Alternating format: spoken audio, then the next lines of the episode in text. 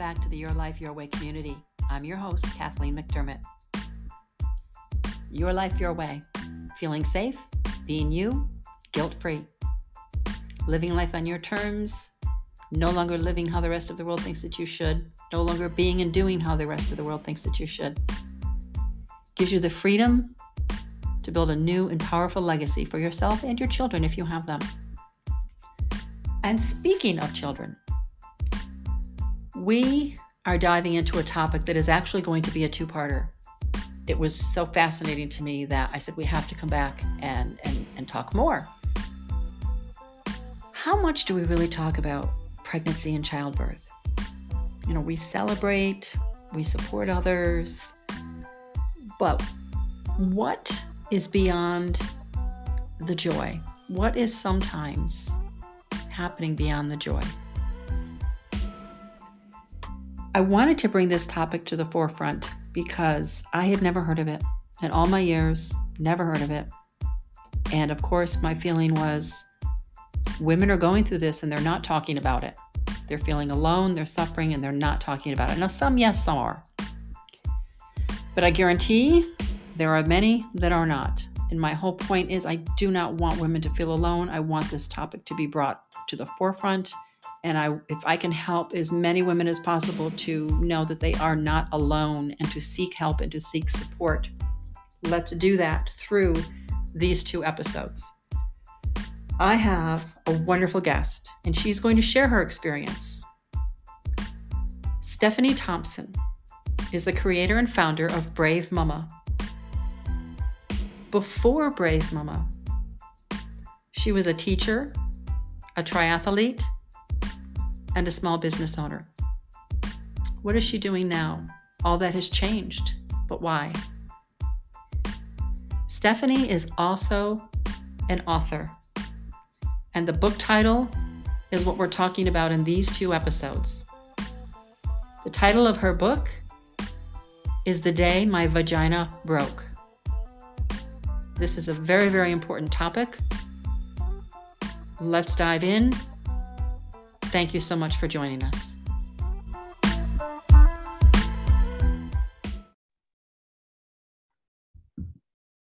Stephanie, welcome. I'm so, so excited and honored to have you here with me today and all of our listeners. I am so honored to be here with you. Thank you for having me. Oh, my pleasure. And I'm kind of also curious a little bit about your your past. I mean, yes, you've been a teacher and small business owner, but you've also been a triathlete. Yes. Later in life. Yeah. yeah, late later in life, which is quite funny because in my early 20s, I wouldn't I wouldn't even consider myself to ever enjoy exercise. And then a life event happens, and then all of a sudden you pivot and change. And for me, I, I went through a cancer treatment for a year. And at the end of it, all I could picture was myself like running out of the hospital ward mm-hmm. and never looking back.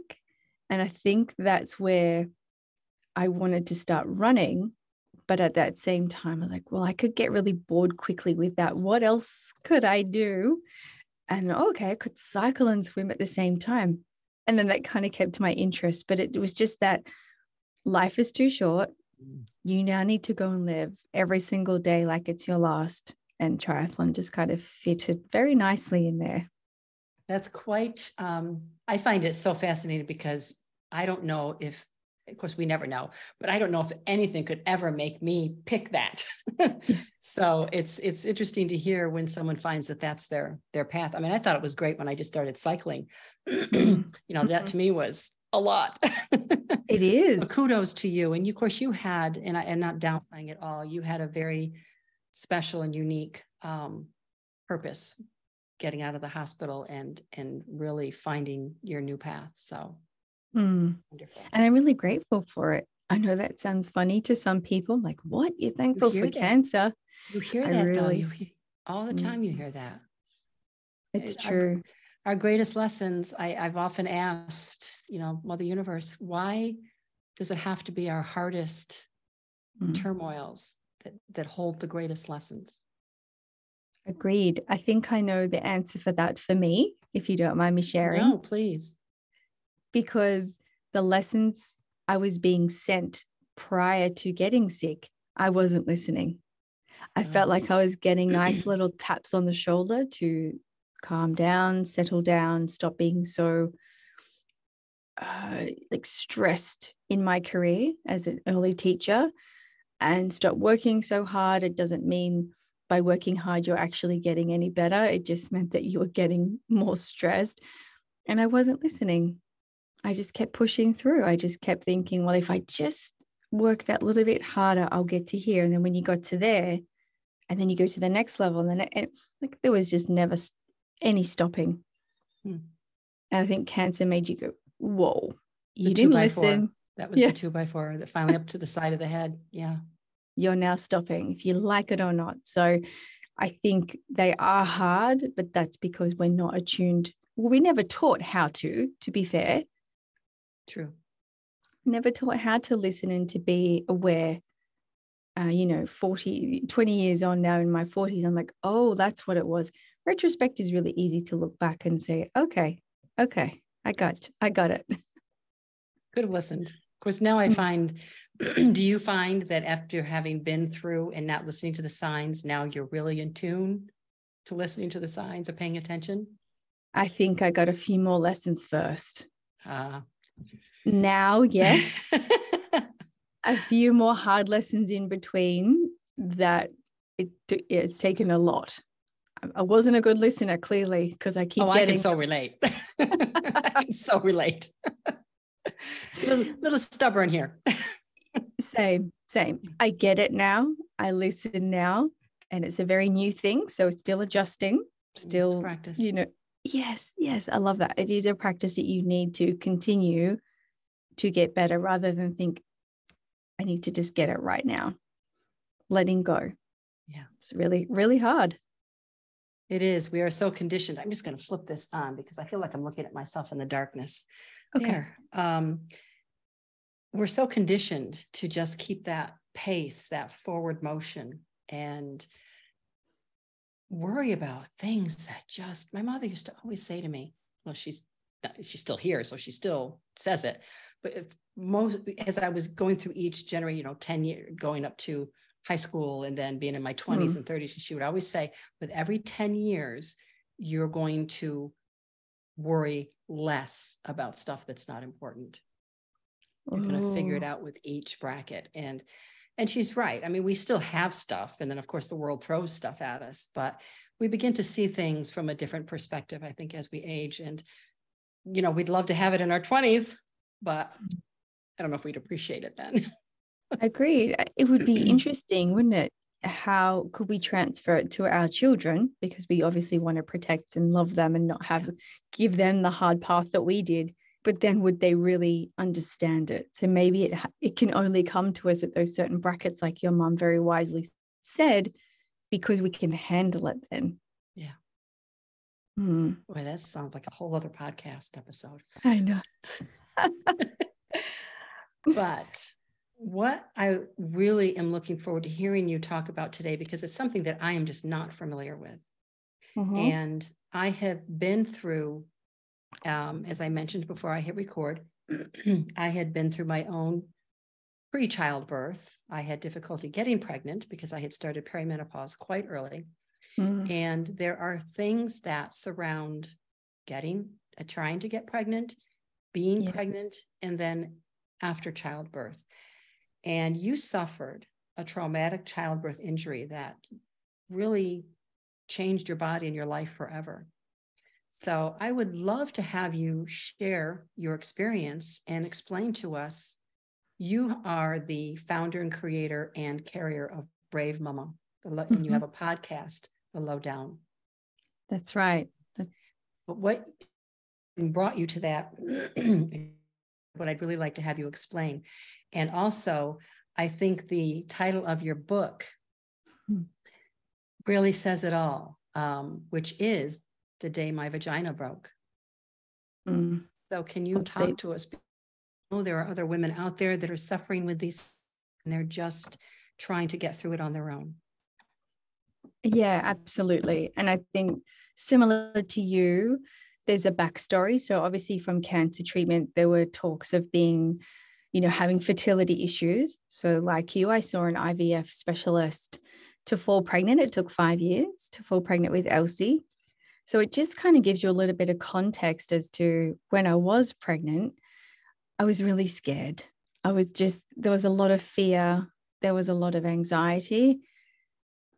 But it's an, it's another layer that we weren't allowed to talk about. It was that women's secret business of you just get on with it. So that's basically what we tried to do. And it was a very private, intimate time for my husband and I because we were both fearful, knowing that we weren't allowed to talk about it. So we kept it very close to our chest.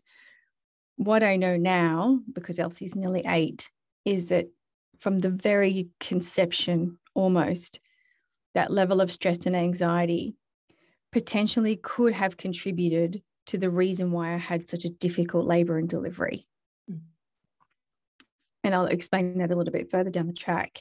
But in a nutshell, pregnancy for me, I, I quite enjoyed it. I'm one of those very lucky women who didn't have a lot of issues. I did, I was diagnosed with gestational diabetes, which for me as a triathlete surprised me. I thought it was something that only potentially unhealthy people have, but it does not discriminate. It just, you just either have it or you don't. And it's the way that your body reacts to pregnancy.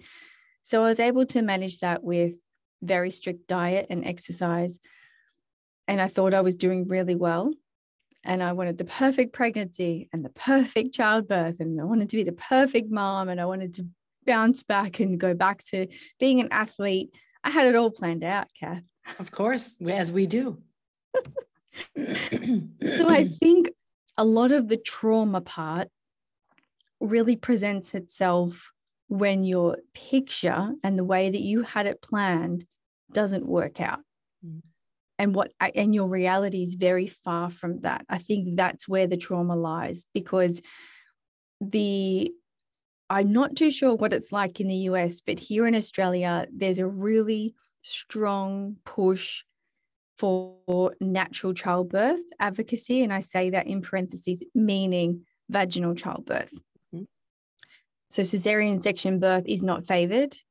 And the model of care that women go into here in our public hospital system is with midwifery care, which means that you don't even you're not even a candidate for a cesarean section you certainly can't choose one in a public hospital if you want to go down that path you need to find hmm.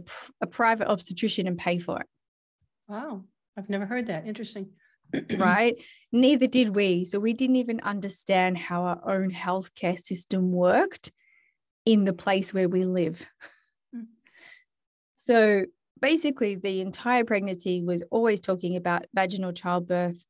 It's going to be beautiful, organic.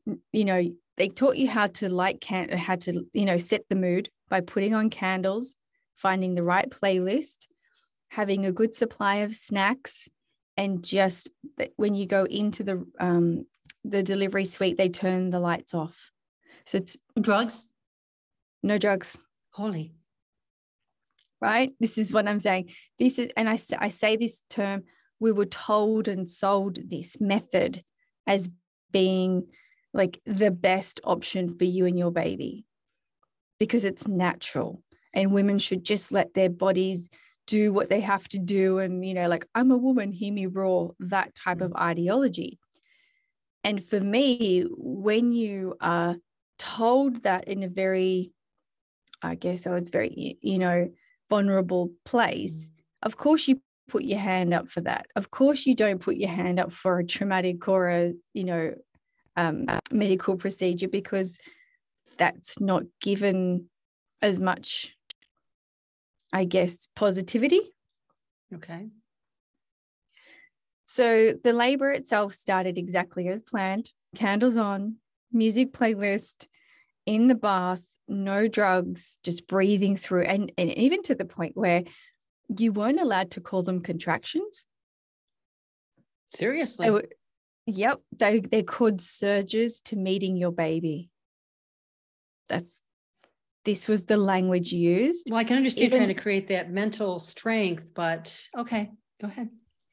Even to the point where I just will never forget, they said, you just have to visualize your your vagina opening up like a lotus flower and the baby kind of just trickling out. So I was thinking that that, that was going to happen. And so when it didn't happen, it went from being in the bath and I was kind of joking to my husband and saying, Is this it? This is pretty easy. Wow. Like we can do anything. To that moment, going from that to having lights on, room full of five people, doctors, specialists, you know, kind of legs in stirrups. And I'm like, what is going on? I had been laboring for a very long time and I was very fatigued. I remember standing and my legs just shaking, they just couldn't hold me. And asking my midwife, like, what's going on? What's happening? And her saying, nothing, you're fine. But I just in my mind was going, it wasn't if I was fine, why are you all in here? Mm-hmm. Right? I didn't believe it. I didn't have, I then lost trust in that moment. Ultimately, Elsie was born with a cascade of interventions, including a vacuum, um, so suction vacuum. They tried to rotate her because she was posterior, she was coming out the wrong way. Um, episiotomy, so they cut from the front of the opening of my vagina through to the back. And then they use forceps delivery to get her out. And at that point, as a mum, you just want to see that baby alive. Yeah, absolutely. So there is no choice, and you cannot think. You absolutely cannot make an informed decision at that moment. And so it happened. And they said, okay, we just need to do some slight stitching. Hmm. And she was on my chest. And I guess the moment we had pictured didn't happen. I just remember looking at her and thinking, what? Like, what are you and what just happened? I think we were in shock. I'm sure that would be pretty normal, I would think, in going through something like that. Yes. And it, and only really we got when we got to look at the photos because in the room they still are pretending like everything's normal and lovely. And someone else is taking photos for you and there's a picture there's a picture of Elsie who's on my chest and there's obviously blood when you have a mm. vaginal birth but the blood was quite significant and it wasn't from me the suction cap had turned torn the skin off her scalp when it had failed and in, in fact her bones are formed they're deformed in her scalp now because of it and it's just from that moment, I lost trust in everyone who was charged for caring for me. Because even when, yes, because when we address things that we didn't know what we were even saying, like what what's this on her head, and very dismissed. I do remember saying to the obstetrician, "Look at her head, like she's got this boggy patch. It looks like her scalp's deformed." And his reply, Kath, was, just don't let her shave her head when she's 15 because it'll look ugly. Oh, Lord. who says that? Who says that? Who says to that? a new mum who has come and paid a lot of money to see a specialist for her daughter's head and is just told to not let her shave her head because of the appearance. Like, and basically, that is in a nutshell. It felt like they were the conversations we were having nothing about, oh, wow, that, you know, I wonder how that's sitting for you, knowing that, that the hospital caused that to your baby and it was stuck and all the things. Like, no, no one ever considered that element. So I think for, I want to say, and it's hard to remember because trauma does a beautiful thing. It lets you forget yeah. some things is in it, you know, within that first two years, we just felt like medical appointments back to back for me, for baby, uh, trying to find out what happened, but no one was forthcoming with any information. And I was suffering, as you said in your intro, it changed my life forever because it changed my body forever. The damage caused during that labor to me um, I'll try and explain it in very simple terms because I understand it now, but at the time I didn't even some of the words I was like, what is that? I don't even know what that is.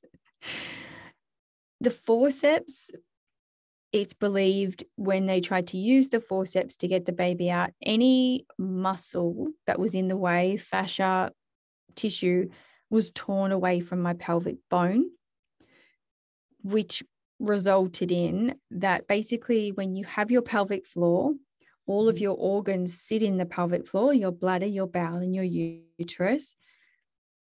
They can no longer stay there because there's no muscle and fascia underneath, like the hammock was torn away, that they all kind of slide down the vaginal canal now. Hence why I wrote the book, The Day My Vagina Broke. Yes, it's actually my pelvic floor that broke, but that won't get attention. We know that. Right. It's a very deliberate thing to do to be like, hey, this this happens in childbirth. And so the organs can't stay there anymore. And gravity, as you know, when you're standing up during the day, every single day they fall down. It's very uncomfortable, painful, life changing in the way that, you know, at 35, I became incontinent, you know, both urinary and fecal incontinence. Couldn't carry my baby, couldn't do all the things, couldn't even walk to my letterbox let alone go and run a marathon or, or do anything in that triathlon space. I would say when someone first said to me, I think you have pelvic organ prolapse, my response was a pro what? What is that? Like, what's a pelvic organ? And I guess it adds that layer of you feel really stupid. Like, how do I not know this? And this is my body. I'm an educated woman. How do I not know the difference between that and that? And I think that's where the trauma comes from.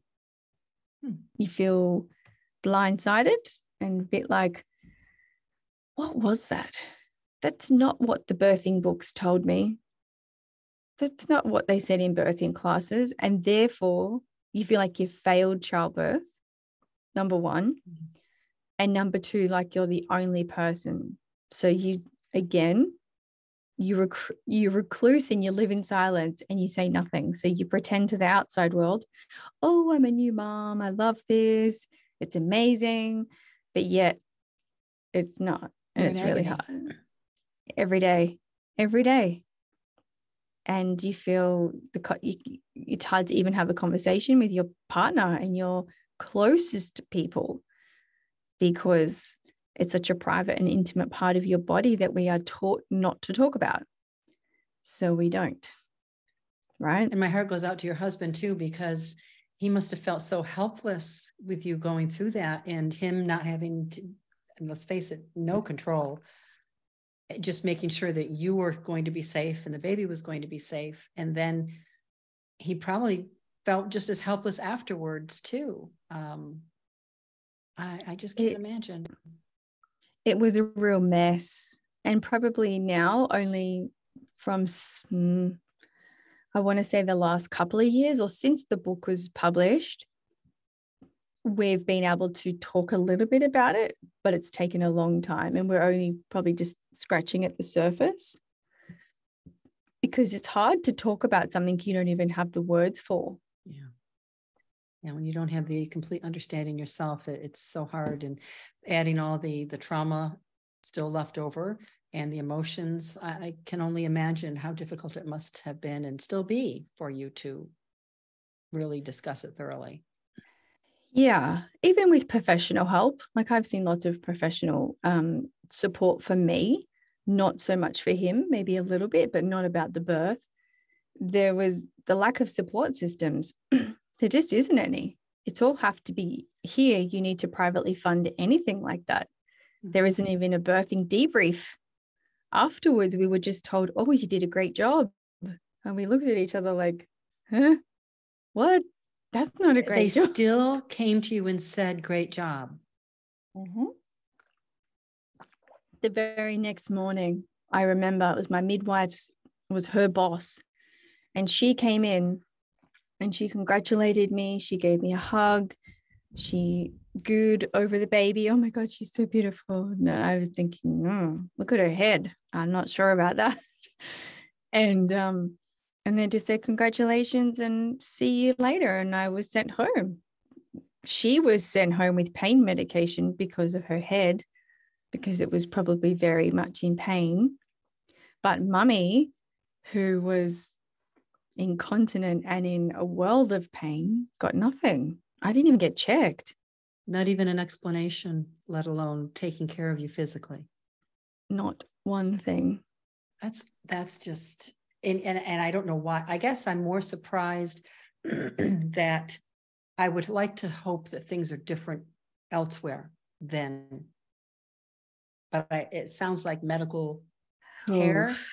is not the same in many places as it used Ag- to be. Agreed. And it was probably it was the catalyst really for writing the book and creating the community because when I found out that I wasn't alone, that's my and next then in question. fact, yeah, go ahead. No, go ahead. You already you're answering it. Is that when I found out that it didn't just happen to us and it wasn't like an anomaly, like a, you know, oh, it's bad luck, it was a bad day, or it was because of the baby. When I found out that in fact it happens to so many women, it's very, very common. And women have no knowledge or power going into it, I was angry. I was so angry. I had been working in public education my whole life. So the advocacy piece of like, that's not fair, that's not okay. It, it grew inside me to the point like, well, do something, Stephanie. You cannot sit on this and know that this happened to you and you felt blindsided because guess what? One day your little girl may want to have a pregnancy and a baby, and you cannot let that happen for her. Hmm. I just, I'm amazed. So obviously, there is, I'm getting a little bit of interference, I think, at my end. I don't think it's you. Okay. And I don't, not sure why. They might be doing some work up front. So apologies on that. We'll do a little editing. sure. If it freezes, I'll just, we can just hold off and then keep going. That's totally fine. Okay. Um, so you found there are other women. I guess my question is when you say, and now that you're really telling me, and I'm getting more of an understanding, is this, you said it's happening to many more women, but why is it happening? Is it all circumstances based on what you what you went through? Or is there a natural occurrence or is this all man-made, man-caused? Mm. I think that that's a really good question. And there's multiple layers. I'll answer it the best I can from a patient voice because I'm not a medical professional, but this is just what I've learned because I'm very passionate about understanding it. And my understanding is there's two separate things here. So the way that Elsie was delivered with forceps, vacuum, and episiotomy is very common, probably more now than ever before, because women are having babies older. This is mm. this is what I was this is what I've been told because I was 35. I was actually um, categorized as a geriatric first time mom. That was the term. That's funny. Geriatric. okay. Geri- geriatric. Okay, sure. Um, where our fascia and our tissues are much older than, say, a 20 year old who is in the prime of labor and delivery. This is historically, right? The added complexity of having gestational diabetes. Again, this is what I was told that if you have gestational diabetes, the babies are generally bigger than if you didn't have diabetes. Okay. So she was born at four kilos, which is what, over 10 pounds, I think. Wow. Yeah. So mm. the next thing I learned along that journey is mm, this is a hard pill to swallow. The fact that I was an athlete probably meant that my pelvic floor going into pregnancy and childbirth had some level of dysfunction already, hmm. meaning it was potentially too tight. So when you labor and delivery, your pelvic floor and your anatomy need to stretch and move. But if you have a tight pelvic floor, it doesn't move, it's very rigid. And so it can't relax, it can't let baby down. So with every contraction, she was trying to come down, but my pelvic floor was like, nope, we're like concrete. Is there a solution for that? If someone knows ahead, if, if an athlete knows she's going to get pregnant, is there exercise, yoga, something that? Yes.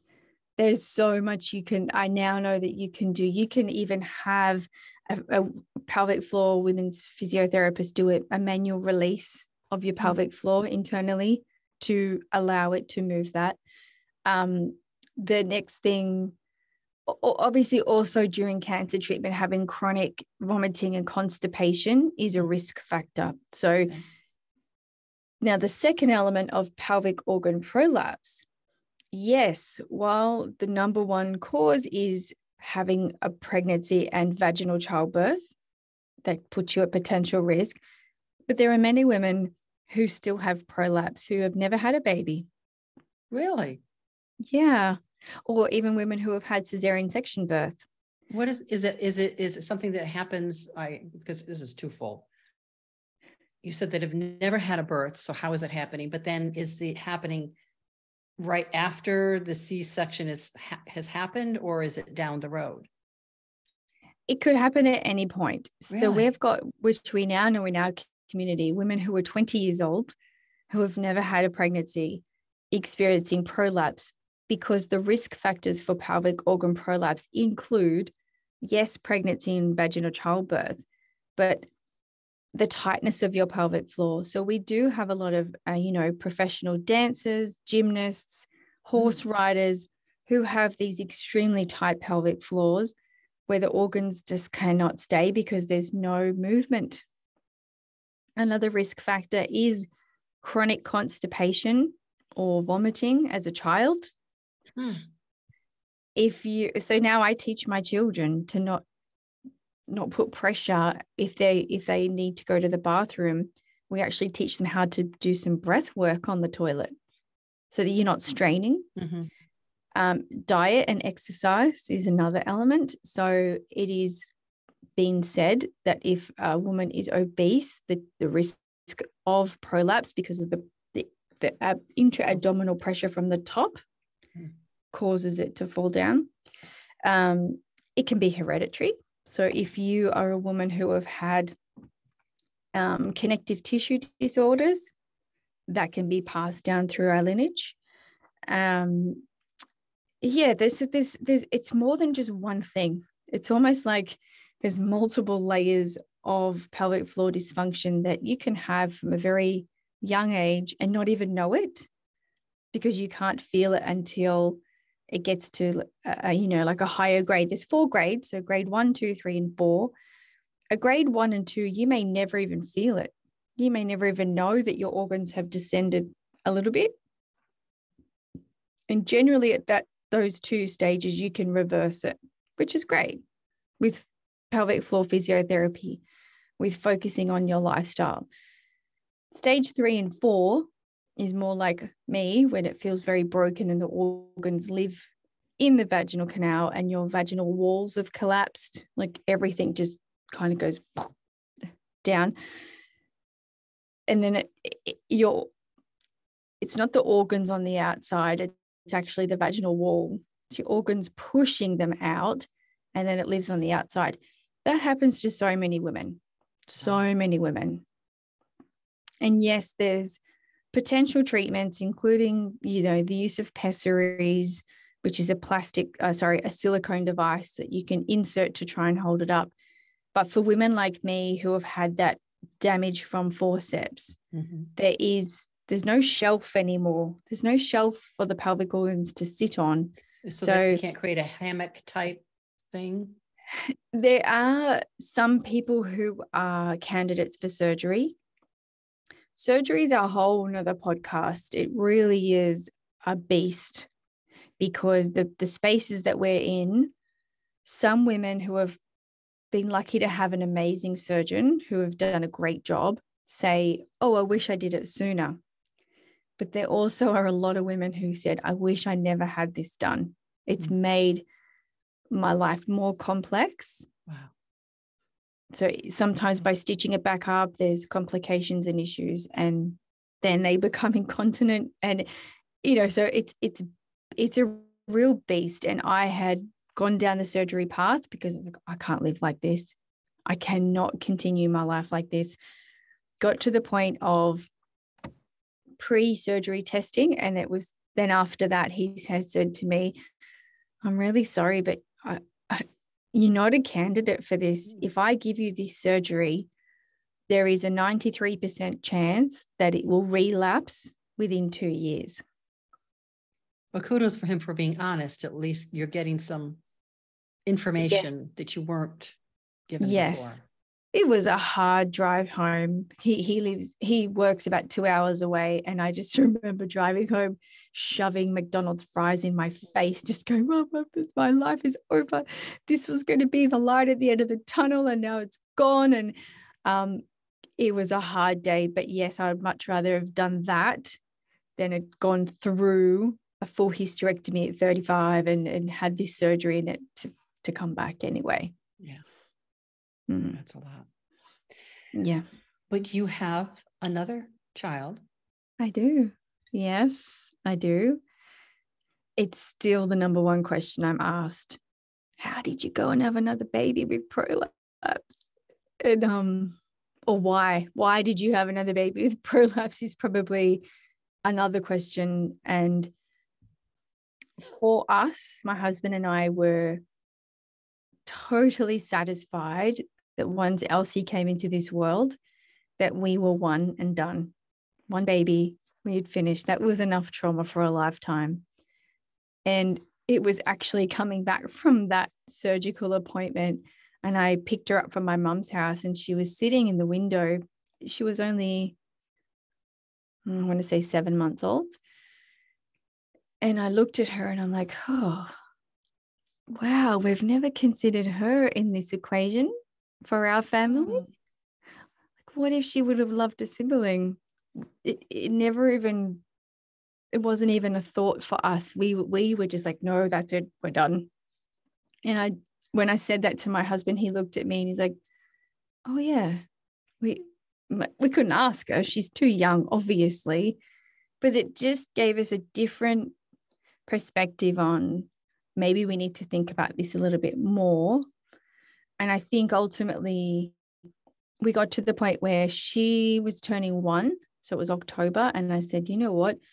We can't wait another five years because it took five years to have her. I'm not having another baby at 40 because that's, I can't live like this for that long.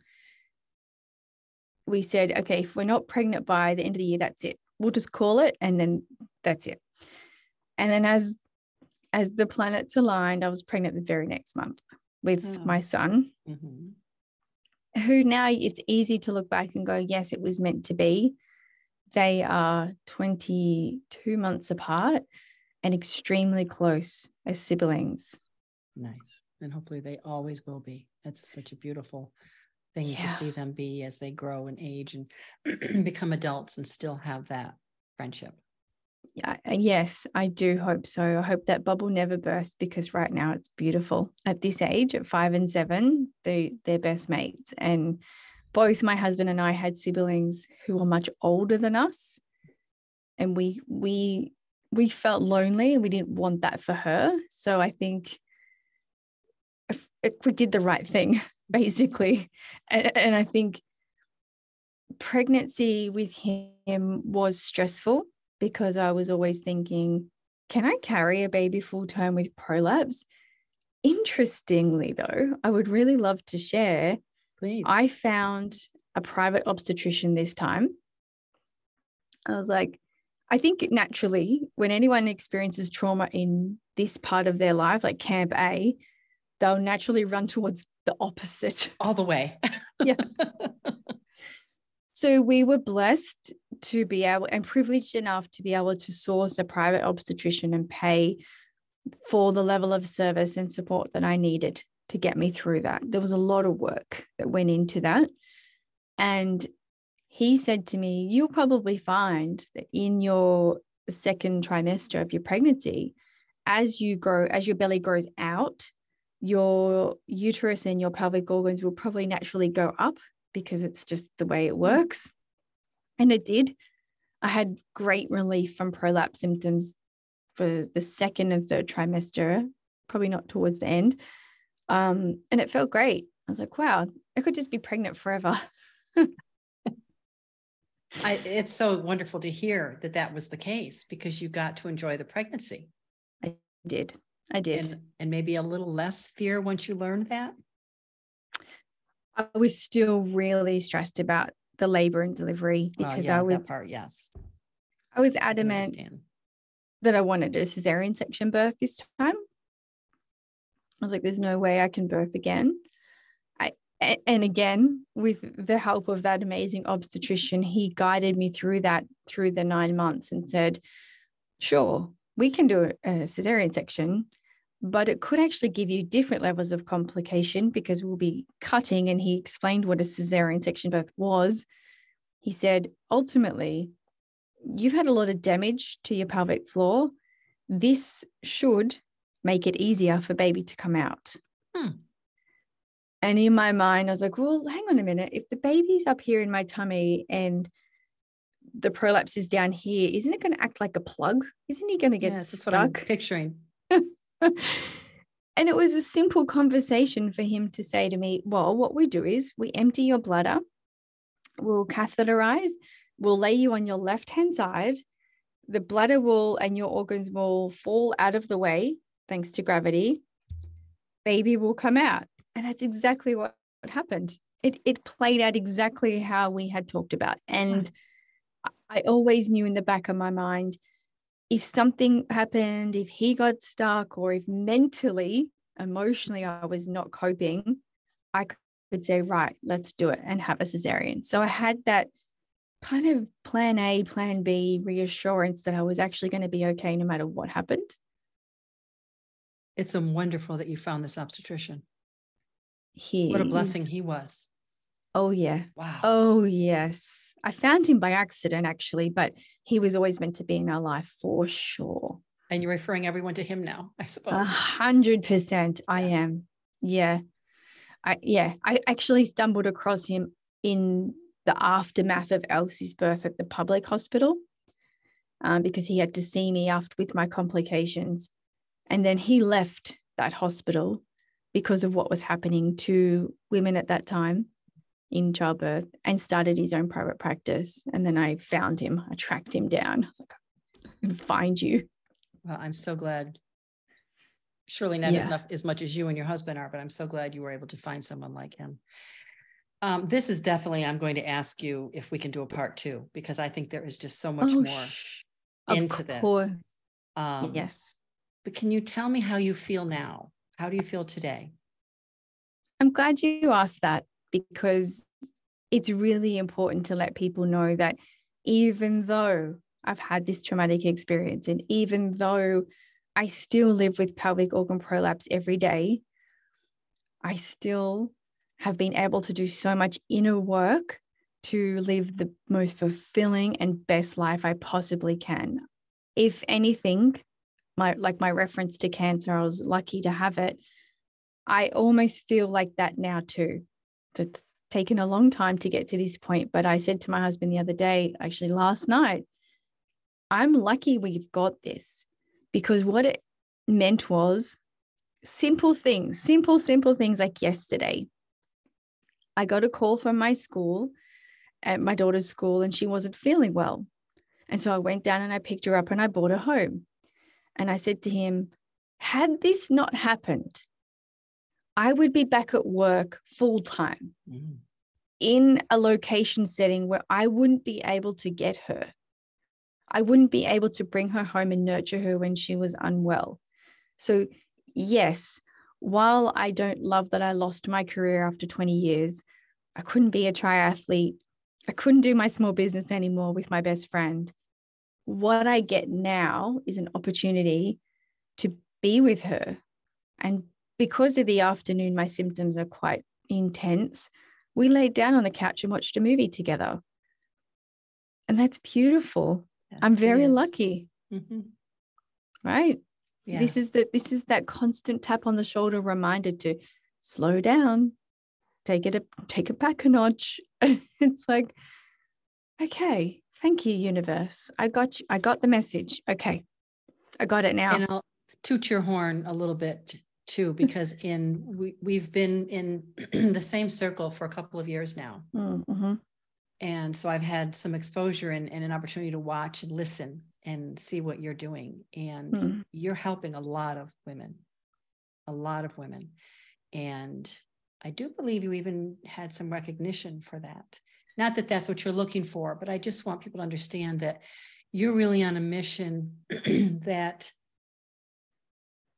even though that others are going through this and it's traumatic for them, having someone like you, excuse me, who's been through and mm-hmm. understands and knows what a support system and just energy that you have for these women. And that is just incredible. It's, it's, I feel like it's my purpose now. Agreed. It's, it's my honor to represent these women in a way that they are so unseen and unheard by the medical professionals, by our lack of resources and education and research into pelvic organ prolapse. I mean, women have been living with prolapse since beginning of time. And I've never heard of it. Right. They never used to use they used to use pomegranates and potatoes in their vagina to support their pelvic organs.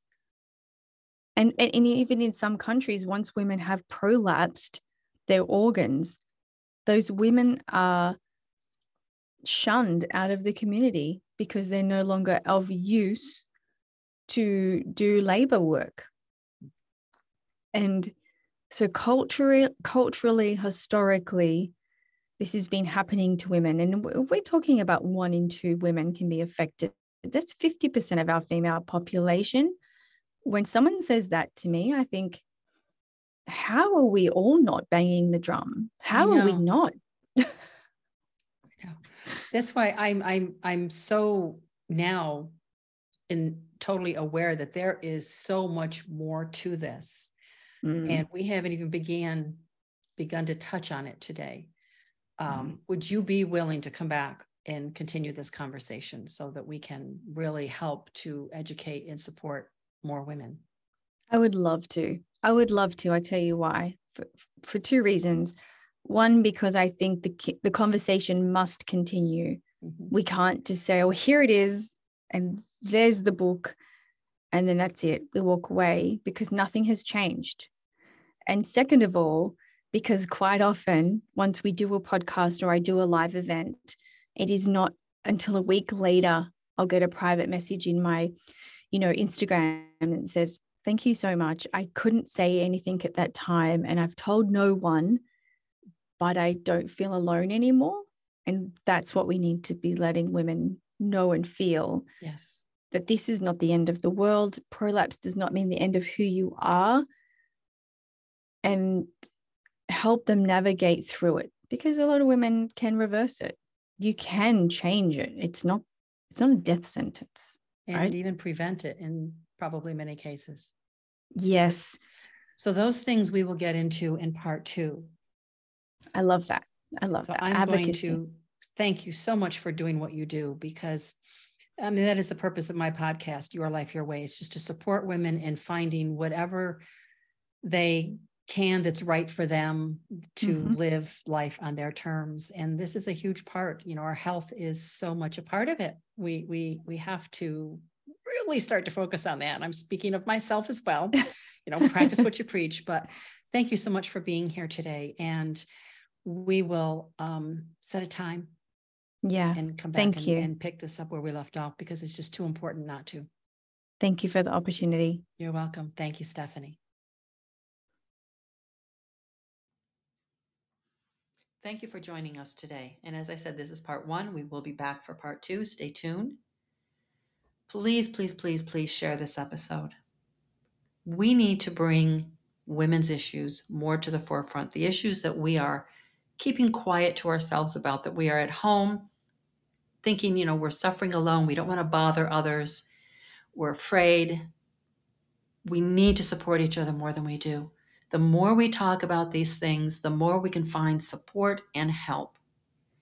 Please feel free to share. You may not know anyone going through pelvic prolapse.